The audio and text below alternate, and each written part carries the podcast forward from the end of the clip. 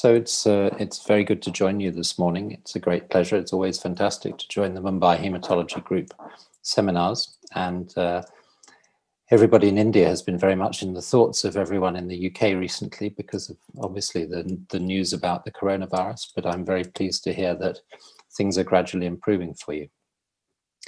So I'm going to talk this morning about primary mediastinal lymphoma, which I think has been uh, one of the success areas of modern medical oncology.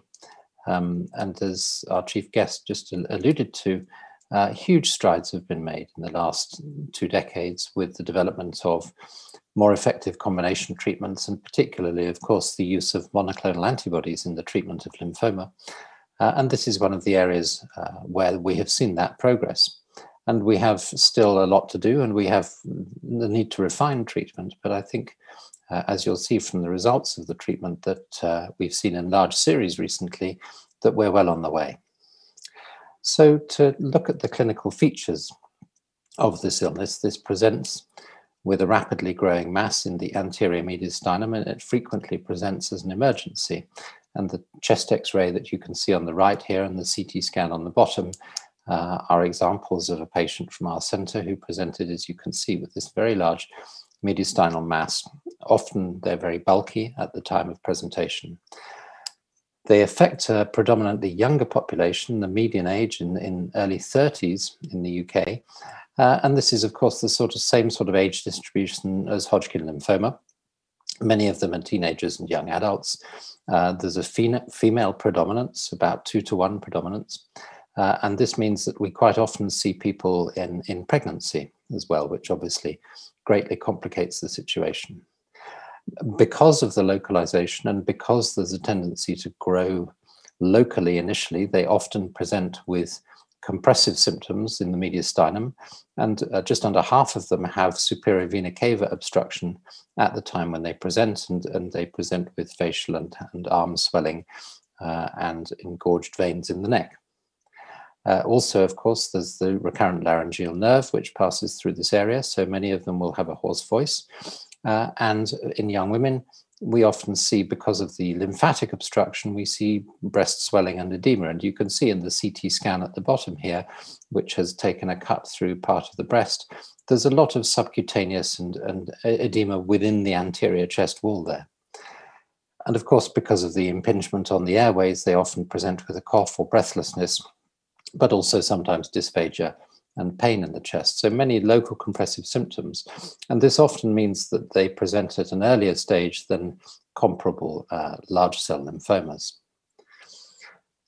They often invade the local structures, particularly the pleura, the pericardium, and the chest wall, and we often see uh, pleural effusions and all, indeed pericardial effusions, although the pericardial effusions rarely give rise to cardiac tamponade it's relatively unusual for them to involve uh, the bone marrow or structures outside the chest at the time of presentation because of this uh, early encroachment into local structures and compressive symptoms. So we don't routinely stage patients with bone marrow biopsy, uh, but we do usually do a PET scan at baseline just to, to uh, give us more information about prognostics. So most cases are stage one or two at the time of presentation. If they do recur, however, they frequently do this at extranodal sites, and the tropism of this type of lymphoma is not something that we understand well, why it does this, but it frequently will recur in unusual places such as the kidneys, uh, the adrenal glands, the ovaries, uh, or the central nervous system. And you can see at the top panel here on this CT scan, uh, bilateral renal involvement by primary mediastinal lymphoma, which has recurred within the kidneys, and at the bottom, ovarian involvement as well. And th this is an unusual thing for large cell lymphomas to do, but it's particular to this type. Uh, and as we'll see, unfortunately, if, if these patients develop recurrent disease, it's much more difficult to eliminate. The origins of this lymphoma are in the B cells of the thymus, the thymic remnant, uh, and indeed, we know that thymic B cells can give rise to three different types of malignancy. They can give rise to primary mediastinal lymphoma, which is shown in the little panel on the right there. They can give rise to classical Hodgkin lymphoma, um, and the Reed-Sternberg cell is in the panel on the left there. But there's this other entity which is currently called gray zone lymphoma in the middle, which is an intermediate form, some way between these two different entities. And, and this is probably the most difficult and, and taxing to treat. So there's a spectrum of malignancy arising from the thymic B cells. The way we make the diagnosis is with histology sample. Um, and it's very important that we get adequate material for histology and immunocytochemistry which people sometimes attempt because of how unwell these patients are, is really not sufficient because of the complexity of differentiating Hodgkin lymphoma from primary mediastinal lymphoma from gray zone lymphoma. So a formal biopsy is really important. But of course, many of these patients will present with compromised airway. And for them, a general anesthetic to carry out a mediastinoscopy or a formal thor thoracoscopy is not feasible. And, and indeed, if people have airway compromise, it's much better not to because there is a risk that you end up with an intubated, intubated patient following a general anesthetic, and, and then you're obliged to treat somebody on the intensive care unit with chemotherapy, the outcomes for which are very poor. So very often uh, in our center and in, and in many others, uh, we get interventional radiology to do a needle core biopsy of the type which is shown here, done under CT guidance, into the anterior mediastinal mass um, either with CT or with ultrasound guidance to visualize the vascular structures. And this is a much safer procedure for these patients who have airway compromise than go to a formal general anesthetic. Normally, in, in, lymphoma diagnosis, we try to get a proper excisional biopsy sample, but this is one of the instances where a needle core biopsy, a, a cutting biopsy, is, is something that we do from preference in order to avoid the situation of, as I say, an intubated patient who, who can't come off a ventilator until the mediastinal mass is, is treated. So very important to get a good sample to make the diagnosis. This is the pathology uh, here. Uh, the top panel on the left shows you a histological section with these uh, large B cells looking like centroblasts with lots of abundant uh, pale cytoplasm uh, and areas of fine compartmentalizing sclerosis, much finer sclerosis than you see in uh, nodular sclerosing Hodgkin lymphoma, for example, and, and, a more diffuse pattern. They express, as you would expect, the B cell antigens CD20, CD79A, but they do not have surface immunoglobulin. Like Hodgkin lymphoma, they, they have not got effective immunoglobulin uh, patterns, but they do have evidence, if you sequence the immunoglobulin genes, of somatic hypermutation. We often see expression of CD30, and this is one of the reasons why people are sometimes confused with Hodgkin lymphoma. Uh, it's often present in, in about more than 80% of cases, but the staining is not usually as intense as we see on the Reed-Sternberg cells of Hodgkin lymphoma. So it's there, but it isn't nearly so intensely expressed. We see CD23, we see variable expression of BCL2 protein, but we never pick up the 1418 translocation of the type that you see in follicular lymphoma. BCL6 expression, uh, the, the germinal center uh, gene expression, it varies, but most cases have it. But we don't often see CD10, the common ALL antigen. It's in a minority of cases. Uh, CD15, and this is an important distinguishing feature from Hodgkin lymphoma, is almost always negative in these cases.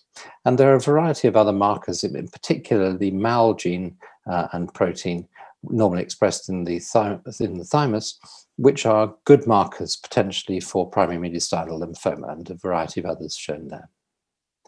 So if we compare the characteristics of nodular sclerosing Hodgkin's, primary mediastinal lymphoma and mediastinal gray zone lymphoma is set out in the table here. Both Hodgkin's and PMBL have occur more commonly in women than men, whereas the gray zone is, is the other way around interestingly, uh, superior vena cava obstruction is much more common in primary mediastinal lymphoma than in NS Hodgkin's, where even with young women, young patients with very large mediastinal masses, we rarely see caval obstruction symptoms, whereas in PMBL, that's much more common. Uh, the morphology, as we've already said, is quite different. You have Reed-Sternberg cells as opposed to large sheets, large cells in uniform sheets. Uh, and, and, inflammatory cells, obviously the feature of Hodgkin lymphoma, the mixed inflammatory background with T cells eosinophils and so forth, which you don't you don't expect to see in PMBL.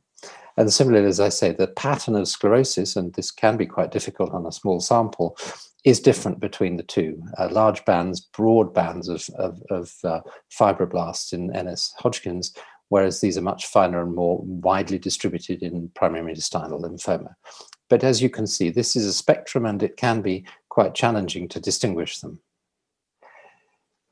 To look in a bit more detail at the immunophenotype, the CD45 is not usually not usually expressed in NS Hodgkin's, where it is it is in the primary mediastinal lymphoma. CD30, as we've said, is, is expressed in both of them, but is generally weaker. And on the right-hand side here is an immunopanel and you can see, firstly, in the top panel, the H&E of Hodgkin's, mediastinal gray zone, PMBL, and, and a conventional diffuse large B-cell lymphoma. In the middle row, you can see CD20 staining, very intense on primary mediastinal lymphoma, very sparse um, in nodular sclerosing Hodgkin lymphoma, just on, on a few Reed-Sternberg cells, and CD30 at the bottom. You can see that it's expressed in the nodular sclerosis Hodgkin lymphoma at very high levels on the Reed-Sternberg cells, whereas in the primary mediastinal lymphoma, you can see that the staining is there, and this is a case with relatively good staining of CD30, but it's still at a, at a less intense level and it's more diffuse. CD20 is not normally present on, on Hodgkin lymphoma itself. Um, and you can see that a variety of other things, such as the transcription factors, BOB1 and OCT2, are seen in PMBL, but not in Hodgkin's. And, and the expression of MAL is much more common. So generally speaking, it is something we're able to distinguish with immunohistochemistry and morphology, but, but the gray zone lymphomas make this complicated with this intermediate state where it can sometimes be really quite difficult to determine which of the two you're dealing with.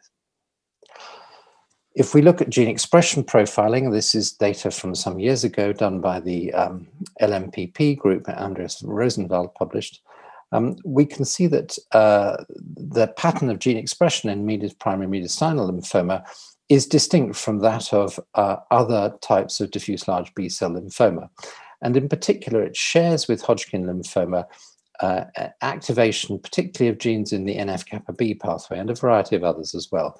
So there's a degree of overlap. They're, they're not by no means the same, but there's a much greater degree of overlap with Hodgkin lymphoma in terms of gene expression profiling than there is with uh, other types of diffuse large B-cell lymphoma at other sites, or indeed uh, diffuse large B-cell lymphoma, which is involves the mediastinum. Uh, often the anatomy is quite different. We often see in, in, in other DLBLs that are in, in the mediastinum, posterior mediastinal or subcarinal involvement. And this is where the gene expression profile is more commonly that of other DLBL. If we look at the genomic level, at the aberrations that we see, th there are relatively few that occur at high frequency uh, within primary mediastinal lymphoma. But I just want to pick out two which are highlighted in the in, with the little circle at the bottom there in, in panel D, indicating the relatively increased frequency of abnormalities, firstly in chromosome 2p, uh, and secondly in 9p.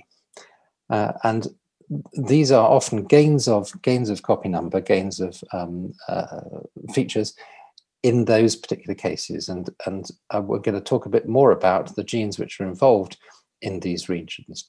There are, there are a few regions of genomic loss, um, but these tend to be quite widely distributed through the genome. And we don't usually see rearrangements of BCL2 or BCL6, unlike, for example, in, in, in other types of diffuse large B-cell lymphoma. So these are these are some of the recurrent gene alterations that we see in this illness if we look um, using using um, genomic profiling. Firstly, we see copy number gains in the REL gene, particularly nuclear REL expressed as a protein. Uh, and again, that's part of the NF-kappa B pathway. We see gains in PDL1 and PDL2, that's part of the 9p amplicon, which we'll talk about in a bit more detail. And we see gains in JAK2 uh, and JMJ-D2C, which is a histone modifier as well. We see occasional translocations in CIITA, which is a uh, something which controls uh, the transcriptional regulation of HLA class 2 uh, and may result in loss of um, class 2 expression in these cases. And we see point mutations in the genes listed here in SOCS1 and STAT6, in, in TNF-AIP3, in MYC and P53. And, and the latter two are relatively common, of course, in other types of diffuse large B-cell lymphoma. And again, a number of these, as you can see, affect the JAK-STAT pathway and the NF-kappa B pathway. And finally, we see, as, as in many types of, of lymphoma, promoter hypermethylation in P16, uh, which is again a, a regulator of, of cell cycle, but that's in a relatively small number of cases. And you can see the frequencies of these occurrences shown on the right-hand side here. And as I've said, the most frequent and the most prevalent uh, are copy number gains in 9p and 2p. So if we think about the pathways that are affected by these abnormalities, it, there are two which I think probably are key in the biology of this. Uh, firstly, NF-kappa B signaling, uh, that's shown on the left-hand side, and secondly, JAK-STAT signaling on the right-hand side. And we'll talk a little bit more about each of these. Firstly, in the NF-kappa B pathway, there is evidence, as we've already said, from gene expression profiling of constitutive activation of this pathway. And, and there are a number of targets in the pathway which we see being uh, altered at increased frequency in primary mediastinal lymphoma. In particular, we see A20 loss of function mutations, we see uh, copy number gains in REL, and all of these, uh, together with the uh, amplification at 2p16, uh, result in increased activation of this pathway, leading to dysregulation of transcription, obviously, uh, in the nucleus. Um, and, and this is often, the, we think, one of the mechanisms by which this arises. If we look at the JAK-STAT pathway, we see copy number gains at the 9p24 locus where these genes are located, but also importantly, these are adjacent to the PD ligand 1 and 2 genes. Uh, and we see high levels of, of, of IL-13, JAK2 stats and the stats 1 and 6 uh, as markers of activation of this pathway. And this genomic ampli amplification at 9p24 seems to be a relatively common finding. Uh, we also see uh, mutations within SOCS1, which is a suppressor of this pathway. So these are loss of function mutations. And we see some somatic mutations in, a, in about a third of cases in STAT6. So again, this speaks to an activation of this particular signaling pathway. To look in a little bit more detail at the 9p24 amplicon, as I've said, this contains not only the JAK2 gene, but also PDL1 and PDL2. Uh, and these, of course, are recognized as potentially important in, in immune dysregulation. They're overexpressed in primary mediastinal lymphoma, uh, and they are the downregulators of activated T cell responses. So there's a suggestion, and this is something from that we see in solid tumor oncology as well, that overexpression of these particular um, genes is one means by which cells can uh, evade immune surveillance and it, a suggestion that obviously that that's the way in which the B cells of primary mediastinal lymphoma may be evading immune surveillance in the development of this illness. So this is a potentially important target for therapy, as, as we'll see later, because of course we now have antibodies which can interfere with the signaling of PD-1 and PD-L1 and 2 uh, as a means of breaking this immune suppression. So if you have amplified 9p24, you have two different things. Firstly, you have increased PD-1 ligand expression, PD-L2 ligand expression. Secondly, you have increased JAK2 expression. And that in its turn feeds, has a positive feedback into PD-L1, PD-L2 expression. Uh, and this can lead, as we said already, to increased proliferation and transcriptional changes in the B cells at the same time as suppression of T cell recognition and immune evasion. And of course, these lymphomas are developing in a highly immune competent environment surrounded by thymic T cells and all the antigen presentation apparatus. So there needs to be some means of immune escape. And it may well be that uh, increasing PD-L1 ligand is one means of doing this. And what's shown in red on this slide are the means by which you might consider interrupting this process and, and, and potential therapeutic avenues. And as we'll, we'll see later, uh, antibodies to PD, PD1, PDL1 interaction are a promising idea for this particular illness. So returning to the clinical features of primary mediastinal lymphoma now, um, because it presents, generally speaking, at an early stage, but with bulky disease, the International Prognostic Index is generally yet less useful as a discriminator of prognosis for these patients. Most patients are young, most of them, because they have very bulky disease in the, in the mediastinum, have a raised LDH, uh, but most of them, as, as I've already said, present at stage one or two. So there's a kind of aggregation in the relatively low IPI group. Um, and there's a variety of reports suggesting about survival and and lots of different um, suggestions about how well or how badly patients with this illness do. A, a large retrospective series that um, the group at the British Columbia Cancer Agency have published suggests that performance status age and LDH are very important in determining prognosis. And we can see here the, the relative risk that you get from uh, poor performance status from being over the age of 40, which is relatively uncommon, uh, and of, by having an LDH more than twice normal. Um, but in general terms, it, it, can be quite difficult to ascribe um, a good prognostic score at the baseline to somebody presenting at a young age, but with a very large mediastinal mass. Um, for this reason, we've we've used CD-PET, a CT PET, to evaluate this, and we we carried out a large prospective study uh, in the International Extranodal Lymphoma Study Group, the so-called IELSG 26 study, um, carried out predominantly in the UK and Italy, um, where we enrolled 125 patients uh, and did baseline PET CT in, in 105 of them in the fortnight before we started treatment, uh, gave them a full course of uh, rituximab and chemotherapy combination treatment and restaged them with PET at the end um, before going on in the great majority of cases to mediastinal radiotherapy. So what would be at the moment a, a, pretty conventional approach in this group of patients. And we'll talk a bit more about some of the data. But what I just wanted to highlight from this series was some work which the colleagues in nuclear medicine have done, looking at how you analyze this very dense mass in the mediastinum, which is highly FDG avid in pretty much all cases. And one of the things we see is considerable heterogeneity of FDG uptake within these mediastinal masses, which can make it quite difficult. And, and indeed, heterogeneity itself is generally a poor prognostic feature. But they, they have done some modeling looking at the baseline PET scans. And what you can see here is the delineation of the volume of activity at different percentages of the maximum SUV, um, 25%, 41%, and 50%. And these are, these are selected, and you can see in the diagram on the right there, the area of the mediastinal mass which has uptakes at those levels. And what you can see is that 25% um, covers the great majority of the mass within the mediastinum.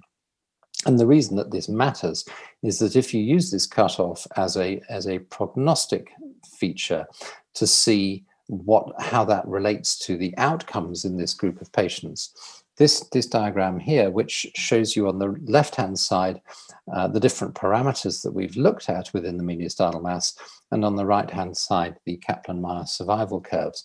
And, and rather than go through the whole thing, I'd just draw your attention to total lesional glycolysis, which is the um, third row down, showing that if you have a low TLG, nobody nobody has died within five years of diagnosis 100% survival. Whereas if the TL, whereas if the TLG in that group is high um, the survival goes down to about 80% and the progression-free survival you can see in the next column along 99% if it's low only 64% if it's high. So this appears to be a good discriminator in this group of uniformly treated patients, all of whom had rituximab and chemotherapy and had mediastinal radiotherapy.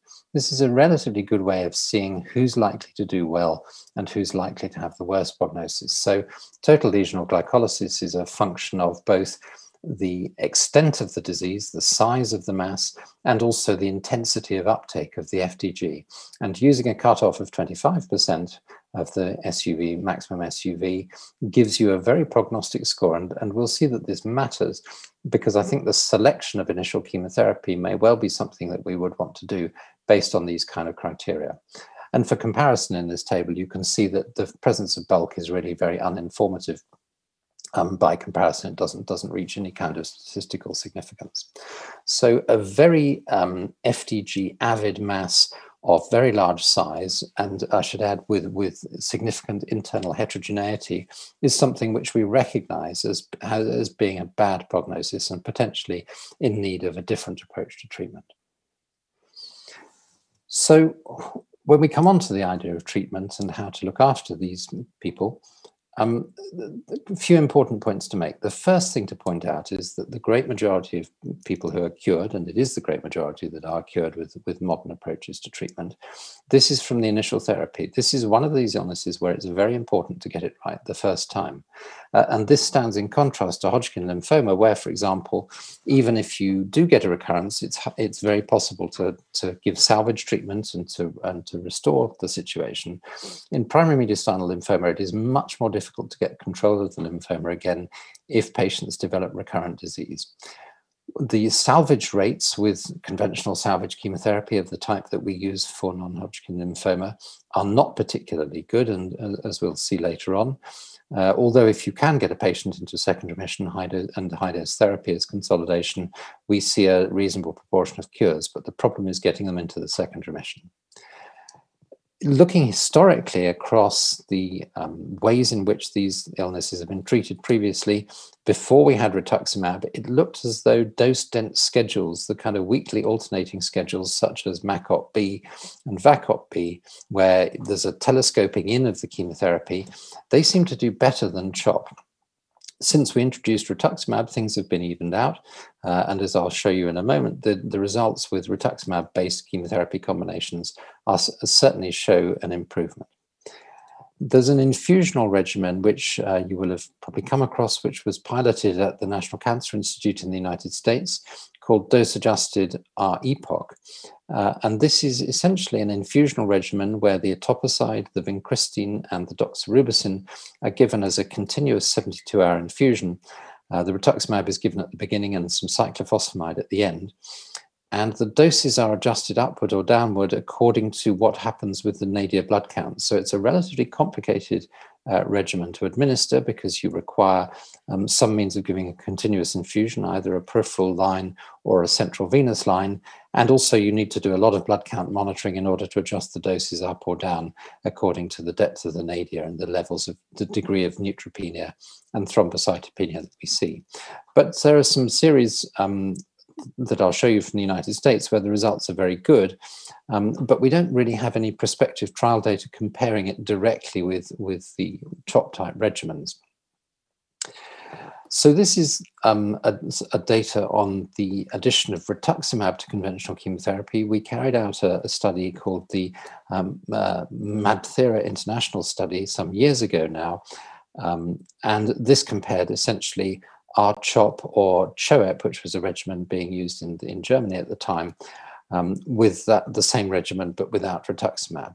Um, and within that, there was a subgroup of, of, of, patients. These were patients with low international prognostic scores. So there was, they were relatively enriched for primary mediastinal lymphoma. Uh, and we saw 87 patients in this study as a subgroup. Um, and they all had either CHOP or CHOEP plus or minus rituximab, and the great majority at that time received consolidation radiotherapy to the mediastinum. And what we saw was that the event-free survival in the patients who had a rituximab-containing combination was 78% versus only 52% for those who didn't have the antibody, and the overall survival similarly was improved, although the small number meant that this didn't reach significance. And the panel on the left here shows you, uh, and I've highlighted the, the PMBL versus um, uh, with, with and without rituximab figures, uh, which is the uh, black lines on that curve. And you can see that those that had rituximab had a, a much better event-free survival and the overall survival looked different, as I say, although the, the numbers were small. Uh, and interestingly, in this case, quite a few of these patients obviously did, did have successful salvage. Nonetheless, a, a clear advantage to the addition of rituximab. So that's standard of treatment. These are the results from the study that I spoke about earlier. This is not a randomized study. This was a this was a prospective large cohort, uh, and again we we, we treated uh, 125 patients, the great majority of whom had uh, rituximab and chemotherapy, uh, and the great majority also had consolidation radiotherapy to the mediastinum. And you can see that the results in this group were very good. Uh, the overall survival um, shown on the left there was 92% um, at three years of follow-up, um, and the progression-free survival was, was 86%. Uh, and these figures are cut by the um, Deauville prognostic score, which I'll come to in a moment, uh, of the mediastinum, uh, mediastinum at the end of chemotherapy. But the important thing to, to note here is the extremely good outcomes in this prospective group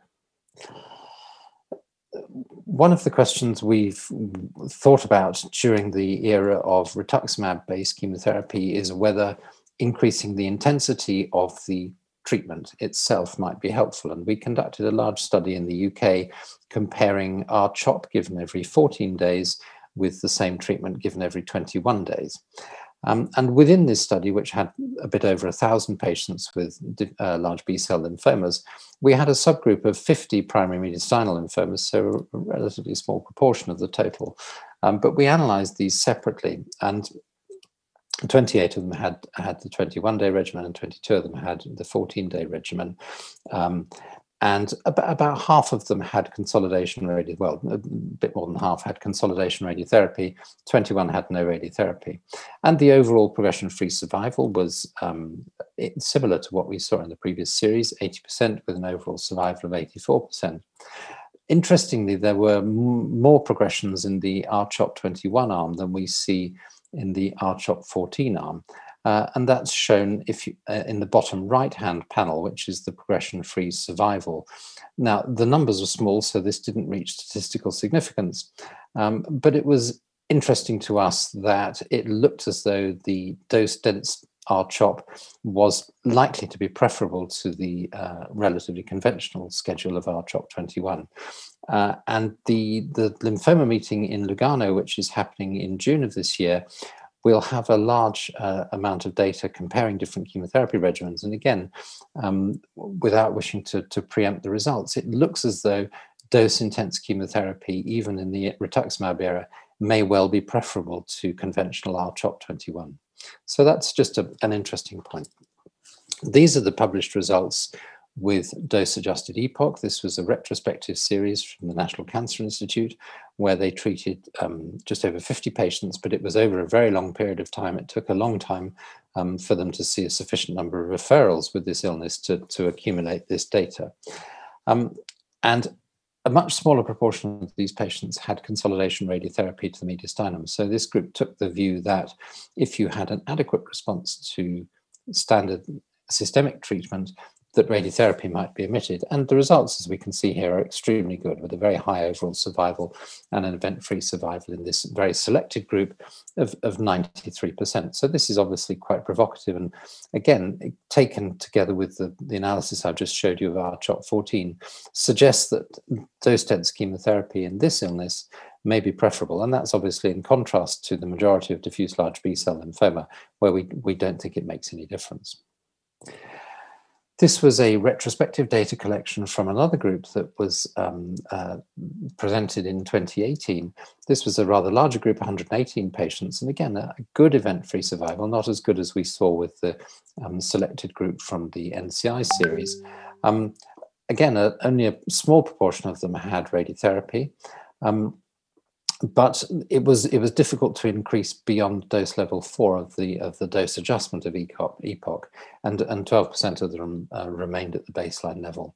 Uh, and one point to pull out, and which I hadn't mentioned up until now, is that uh, thromboembolic events are a, a, big feature of the um, presentation and the course of treatment for these patients. Uh, and and we saw in this particular series nearly a third of patients who had uh, venous thromboembolism, and this might either be venous obstruction in the chest or in many cases pulmonary emboli. And one of the points to make is that as you start treatment, it's very important to give um, prophylaxis. We usually use something like enoxaparin, um, because you quite often have clots proximal to the uh, obstruction within the large veins of the chest. Uh, and if you don't anticoagulate these patients or give prophylactic anticoagulants at least, there's a high proportion that get um, pulmonary emboli. So very important to anticoagulate patients who have um, this illness with, with significant venous obstruction in the chest. This was a large, large randomized trial carried out in the United States, the CALGB Alliance Study 50303. Uh, and this was done to prospectively compare the outcomes of conventional R-CHOP and dose-adjusted R-EPOCH. This was in the whole of diffuse large B-cell lymphoma, and there were very few patients with primary mediastinal lymphoma in this trial. So unfortunately, this is not going to give us the answer to what is the optimal first-line chemotherapy for primary mediastinal lymphoma. The overall finding was that the results in terms of progression-free and overall survival were essentially the same in this very, very large prospective randomized study, suggesting that for most um, large B-cell lymphomas, there's no, there's nothing to choose between them in terms of therapeutics.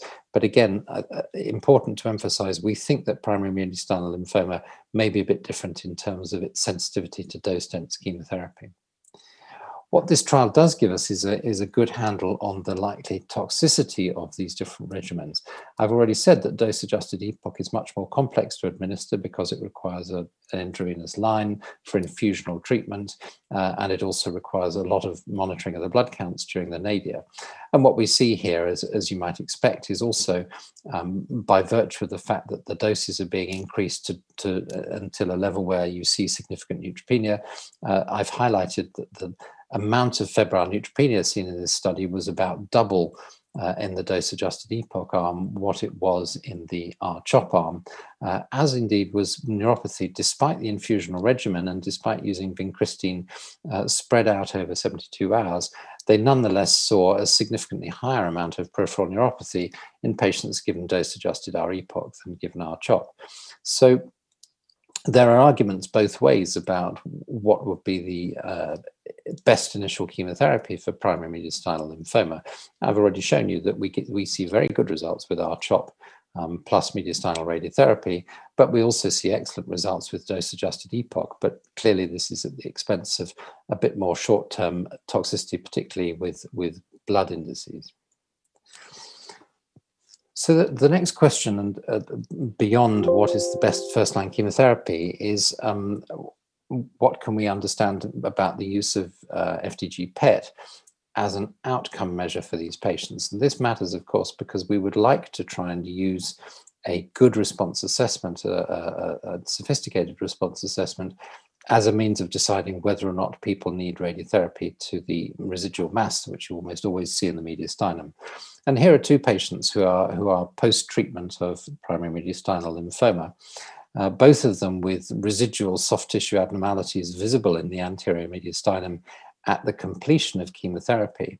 Uh, but what you can see from the FDG images is that the one at the top has some residual signal within this anterior mediastinal mass, residual area of abnormal uptake, whereas the patient at the bottom essentially has a negative scan with no sign of increased uptake within the rather larger residual soft tissue mass. Um, and the question is, does this matter in terms of the prognosis and in terms of predicting what will happen subsequently? Um, to go back to, to um, the, the background of this, the Deauville five-point score is something which we increasingly use and, is increasingly accepted as a means of uh, reading out the response to therapy using FDG PET. And the scale is shown here.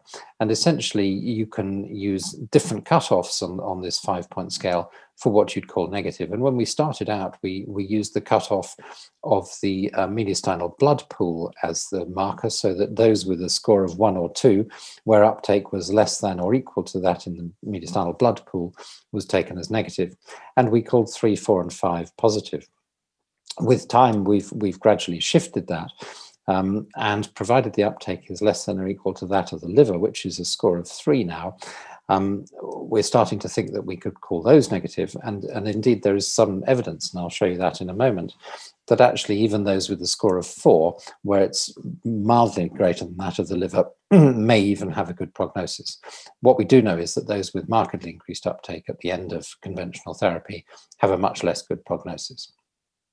So this is looking at the response in the series that I talked about earlier, the IELSG study, where we looked at um, the post-chemotherapy interpretation of PET scans. This was done centrally, uh, and we managed to see 115 patients uh, studies. Uh, and what you can see here is the distribution of the number of patients. And, and as I say, we started using a cutoff of a Deauville score of two um, as the negative, so less than or equal to that of the mediastinal blood pool. And what you can see is that there's a pretty even distribution of about half of patients that were called negative by these criteria and half that were called positive. And so this is a much uh, lower PET negativity rate than we see with other types of large B-cell lymphoma at the end of R-CHOP chemotherapy. The negative predictive value in the negative group was very good. The positive predictive value in the positive group was not so good. And, and of those patients, the 61 that were remained positive at the end of chemotherapy, we only saw 11 recurrences. And you can see the distribution of, the, of, of those in the bottom row here um, four of them in the Deauville score four group, six of them in the Deauville score five group, and none at all in the in the group that had a score of three, where the uptake in the in the hottest area was less than or equal to that of the liver. So we looked at the um, analysis by cutting off at the at the liver threshold, and this of course increases the positive predictive value uh, because it selects much better for the patients, the 11 patients who are going to develop a recurrence. This was now 11 out of 34, uh, whereas the negative predictive value of course is, is no worse and is slightly better because we've included a group of patients with a Deauville score of three, uh, none of whom had a recurrence. So it looks as though this might be the sensible cutoff to take for PET positivity at the end of uh, conventional treatment.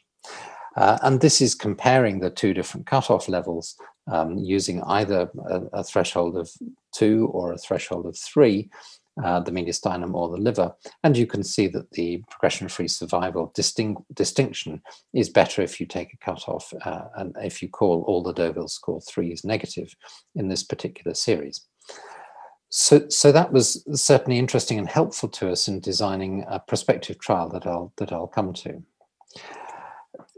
One of the retrospective series which has examined whether or not using radiotherapy in the mediastinum is necessary in those whose PET scan has gone negative is, is again a series from the British Columbia Cancer Centre which was presented at the last Lugano meeting two years ago. Uh, and so what they've done here is they've looked retrospectively at two different eras of treatment in the BCC Cancer Centre where patients are all treated to, to a uniform practice. So between 2001 and 2005, shown on the left-hand side here, patients got rituximab plus chemotherapy, and in the majority that was R-CHOP. Uh, and then routinely had consolidation radiotherapy to the mediastinum at a dose of 30 to 40 gray uh, and this is what you call the, the radiotherapy era. And there were 50 patients in this group, um, nine, 39 of whom received radiotherapy. And there were a variety of reasons uh, why the other 11 patients didn't get radiotherapy.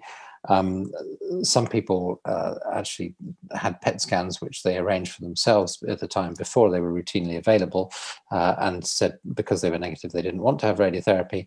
And there were a few others who had early progression or who had other reasons. Since 2005, this group has been routinely using PET scanning at the end of treatment to determine whether or not to give radiotherapy. Uh, and of those 109 patients seen since um, 2005, those who were PET negative were simply uh, managed expectantly, and those who were called PET positive, using the criteria I've just described, had radiotherapy. And in fact, this turned out to be only around a third of patients, 28% uh, of patients who got radiotherapy. And in comparing the, the outcomes for these different eras of treatment, and of course the length of follow-up is different because the, the radiotherapy era patients were treated longer ago than the, than the PET era patients.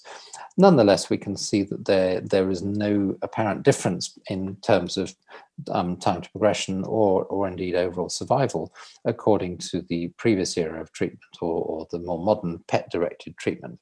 And, and this group have taken this as a rationale for omitting radiotherapy in those patients who are PET negative, Deauville score of one to three, at the end of uh, our chemotherapy. Uh, and this resulted in a, a two-thirds less patients having radiotherapy to the mediastinum, which of course is desirable in this in, in, this young population, many of whom are female, in order to avoid both radiotherapy to the breasts uh, with the risk of consequent breast cancer, and also radiotherapy to a large area of the mediastinum, which involves the aortic valve and coronary vessels, with the result of accelerated coronary and aortic valve disease in later life. So this is attractive, but it's retrospective data uh, and it's not randomized. So it's, it's possible that there are a variety of biases which might have um, skewed the results. If we look at the outcomes by the PET score in this group of patients, uh, we can see the uh, outcomes by time to progression on the left and overall survival in this group shown here. And the ones that were called PET negative, as I say, the Deauville score of one to three, uh, that's the blue line, do extremely well uh, as indeed do those with a Deauville score of four. Uh, so these are the patients with a slightly increased uptake over the liver. The ones who do very badly, and, and, and that's very clear, are the patients who have markedly increased uptake compared to the level that we see in the liver. And even with combination chemotherapy and in almost all cases radiotherapy as well, these have a relatively poor prognosis. One, one of the difficulties of interpreting FDG PET following treatment is that there is a significant false positive rate. Uh, and this is particularly the case with something like dose-adjusted EPOCH. And this is an illustration of a case from um, Kieran Dunleavy's series at the National Cancer Institute, where they found at the end of initial uh, treatment with dose-adjusted EPOCH, there was this mass within the mediastinum which had a, a, persistent abnormal uptake, SUV of 6 as shown here, but they elected not to give radiotherapy and simply to repeat the PET scan six weeks later. And what they found was that this progressively regressed. So there is undoubtedly a proportion of cases in whom you see a mild increased uptake, and these are probably the Deauville score four patients who do relatively well, mildly increased uptake within the mediastinum at the site of the previous bulky mass, which if managed expectantly may well regress spontaneously without necessarily needing to resort to radiotherapy. This is obviously quite an uncomfortable thing to do, to say to a patient, um, we can see there's a residual abnormality where you've previously had the lymphoma, uh, and in this illness, which as I've already said, can be quite difficult to salvage effectively, we're going to manage this expectantly without radiotherapy. Nonetheless, this, this is something which has been done by some people. Ooh, ah, now having trouble moving my slide. Uh, this is this is the data which was published in Haematologica by this group, um, looking at the end of treatment PET after dose adjusted EPOCH. Uh, in this relatively small series, you can see that there were um, about 80 patients analyzed in this, but certainly those with the Deauville score of one to four who were managed expectantly did relatively well. And, and what's shown on the right hand side here, um, and if you concentrate on the far right panel, these are the Deauville scores of patients who didn't progress and the top and those who did at the bottom. And you can see that the great majority of treatment failures were in patients who had a Deauville score of five at the end, but there were even a few patients who had a Deauville score of five after dose, after dose adjusted EPOCH in the top panel who didn't develop progressive disease. So I, th I think this talks to the fact that it can be quite difficult to know for certain whether a positive PET scan at the end of treatment necessarily requires further intervention such as radiotherapy. So in thinking about whether consolidation radiotherapy is still needed, um, there are arguments in both directions. Firstly, we can see that um, in the old series, there's a high rate of conversion from partial to complete response on conventional imaging such as CT scans and, and some of the older papers published um, firstly by the uh, original IELSG retrospective study uh, and secondly in the large Italian series showed that patients who had a partial response after chemotherapy generally not containing rituximab uh, improved the degree of response after radiotherapy. But as I've just highlighted, this advantage has not been seen in all the series. The retrospective data from the British Columbia Cancer Agency suggests that if you can use PET effectively to determine who has radiotherapy, that may be a, a, an effective approach. And the dose-adjusted EPOCH series didn't use radiotherapy, and again, the results there are, are extremely good. And there's another series which I haven't described um, from Greece, where again, they used a PET-directed approach, only giving radiotherapy to those with a Deauville score of four or five. And again, the results looked very good for those who were PET negative. And as I've already said, there are concerns about second malignancy, um, young women risk of breast cancer, people who smoke, there's the risk of lung cancer because you involve a significant amount of lung tissue in the radiotherapy field and accelerated coronary and aortic valve disease. So there are good reasons to want to avoid radiotherapy in the mediastinum if we possibly can. And this is the study which we have just completed accrual to for the International Extranodal Lymphoma Study Group, IELSG 37. Uh, and this was a, uh, an attempt to randomize a PET-directed approach. So people diagnosed with primary mediastinal lymphoma were registered and had a baseline PET CT scan, and they had rituximab-based chemotherapy, and this was relatively permissive. Um, so patients could have R-CHOP either on the 14-day or the 21-day schedule, or they could have one of the weekly alternating schedules such as VACOP or MACOP-B, or they could have dose-adjusted R-EPOCH. Um, and indeed, we also, um, to accommodate French groups, uh, permitted R-ACVBP or R-MEGACHOP. Um, very small numbers of patients received those. And, and we'll see, as I already mentioned, the first data from this series looking at the outcomes of chemotherapy at the Lugano meeting uh, in a month or so's time. So at the end of the rituximab uh, and chemotherapy treatment, we restage patients with a subsequent PET CT scan, and this was centrally reviewed. And where it was PET CT positive, that's to say Deauville score of four or five, um, patients were, uh, we, they could go on to have radiotherapy or they could not have radiotherapy according to the choice of the investigator. The principal question was to look at what to do with the PET negative patients. And those who were PET negative were randomized to either have or not have mediastinal radiotherapy. Um, and we uh, aimed for a hazard ratio of 1.77 for progression-free survival. Uh, and what I will say is I, I, haven't got any data to show you from this study. What I will say is that the accrual is complete, but it has taken a very long time to see a, a, the enough events in the PET negative group to be able to make a reliable analysis. And, and that may tell you something about how well these PET negative patients may do um, with a conservative approach. So this will be a very important study for determining once and for all whether PET negative patients can avoid uh, radiotherapy as I've said, the the important consideration with this illness is that if you don't succeed with first line treatment, it can be very difficult to rescue. Um, this is a retrospective series um, published by the Canadian group looking at um, salvage chemotherapy for patients with either primary mediastinal or other types of uh, large B-cell lymphoma. And what they saw, and this is, this is certainly our experience uh, routinely in our center, is that it is very difficult to salvage these patients. Only a quarter of patients with primary mediastinal lymphoma were salvageable with conventional chemotherapy if they, as shown on the left-hand graph here, uh, with a very poor, poor um, progression-free survival curve following recurrence, which was which was worse than that of um, other types of large B-cell lymphoma if they did get to autologous transplant in the, that minority of cases where that was possible, then the outcomes were okay. But the difficulty, of course, was is getting to that. And, and this is a minority of patients who actually get to high dose therapy. Uh, and even there, we see only around half of them are, are remain in progression free. Uh, and this is this is another series, um, again published from the uh, Memorial Sloan Kettering, looking at um, the outcomes of second-line treatment and high-dose therapy. And again, this is only those patients who got to transplant, showing that the progression-free survival and the overall survival is around 50% if, if you actually get to um, transplantation and the intention to treat numbers are shown on the left-hand side there. So this is a difficult illness to salvage, and if we can possibly avoid recurrence, we do. Again, to emphasize, this is not like Hodgkin lymphoma where you may have a, another chance to, to cure patients. If you don't cure them the first time around, it's extremely difficult. So in thinking about the sorts of salvage treatment we can use, obviously the, the expression of CD30, and there's a, there's a, a slide on the panel here um, showing CD30 expression in a case of primary mediastinal lymphoma, you might have thought that something like brentuximab vedotin, the CD30 targeting antibody drug conjugate, would be an effective uh, approach to treatment.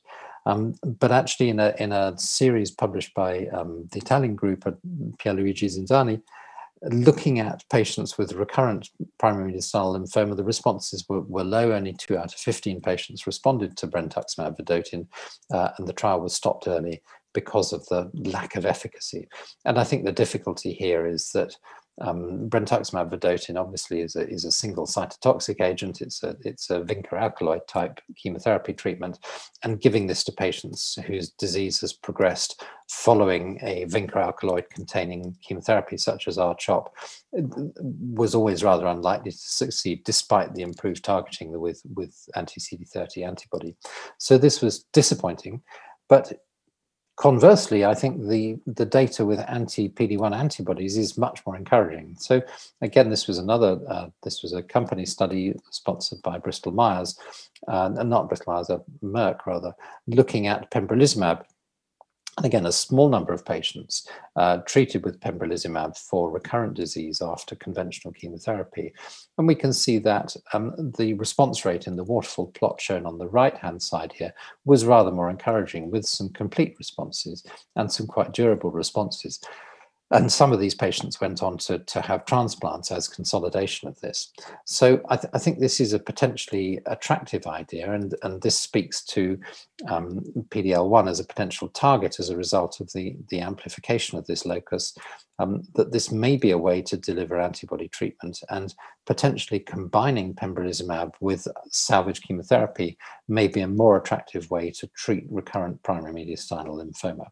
So although this is quite tentative and, and early days, this does give us some indication as to, as to how we might improve the salvage rates. But it also brings me back to the point that we really, really want to try and cure these patients at the first time out. The other technology, obviously, which is around at the moment is CAR T cell technology and, and particularly the anti-CD19 CAR T cells. And this is the data that was presented a couple of years ago from the big um, company-sponsored study uh, looking at the fact that if you have a complete response um, to CAR T, the, the outcomes are very good. Uh, and the bottom right-hand panel here indicates the uh, results of treatment in patients with primary mediastinal lymphoma um, they were lumped together with those with transformed follicular lymphoma, so it's slightly difficult to interpret the, the data, and the numbers are relatively small. But what we can see is that the response rate, complete and overall and, and partial response rate um, for the group containing PMBL is relatively good. So this is now a licensed indication for CAR T cells, anti-CD19 CAR T cells, which we use in the UK. So for those patients with recurrent primary mediastinal lymphoma, what we try to do is, is contain the disease as best we can with some conventional salvage treatment, and then aim for CAR T cells at the earliest opportunity um, if, we can, if we can produce sufficient response because this feels like their, their best option at the moment. So I'll, I'll draw it to a close there and, and try and summarize some of the, the information that we have from the studies that have been done.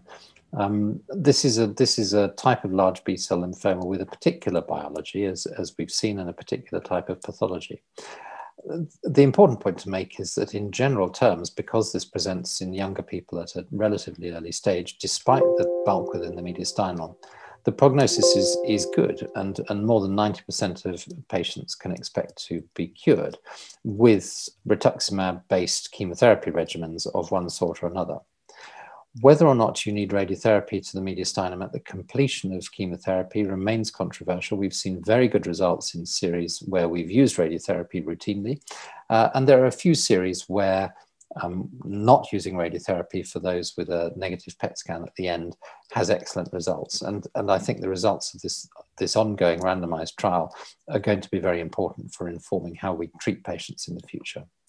I'd re-emphasize again the risk of venous thromboembolism in these patients and, and the need to give prophylactic anticoagulation at the initiation of chemotherapy in order to avoid unnecessary morbidity.